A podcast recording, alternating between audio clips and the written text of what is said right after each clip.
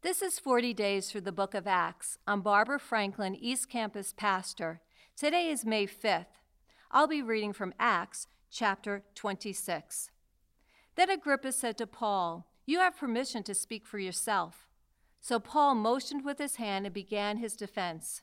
"King Agrippa, I consider myself fortunate to stand before you today as I make my defense against all the accusations of the Jews, and especially so because you are well acquainted with all the Jewish customs and controversies.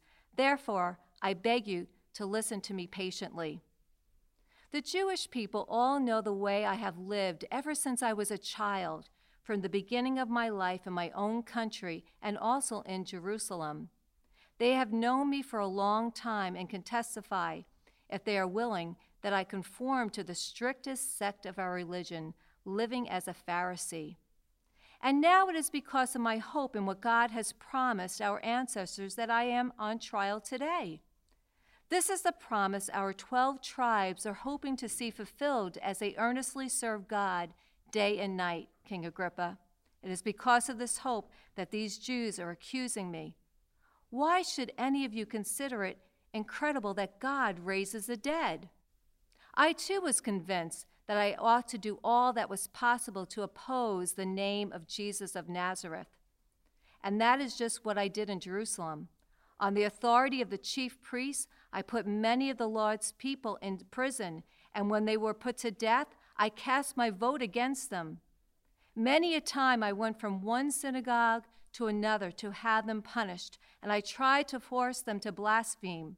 I was so obsessed with persecuting them that I even hunted them down in foreign cities. On one of these journeys, I was going to Damascus with the authority and commission of the chief priests.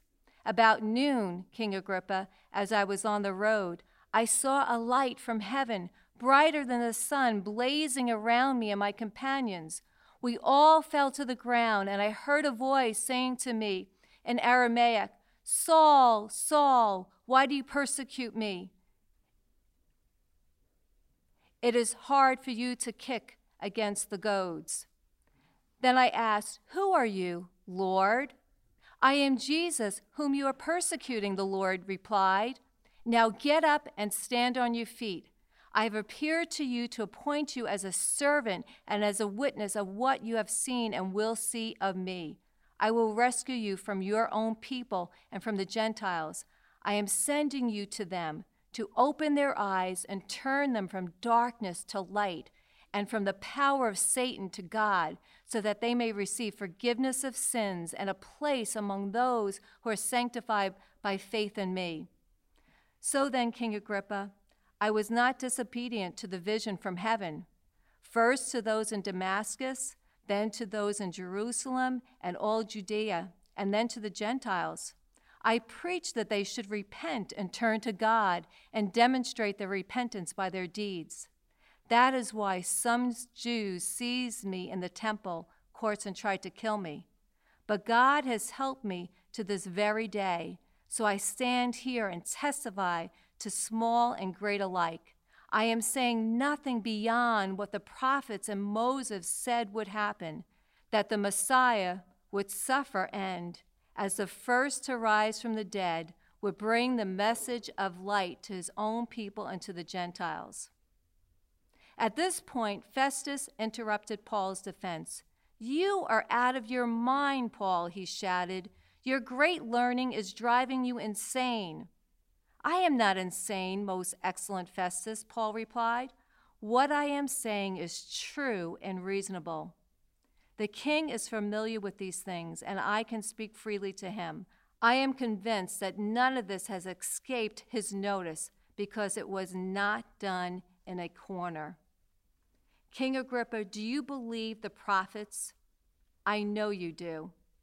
Then Agrippa said to Paul, "Do you think that in such a short time you can persuade me to be a Christian?"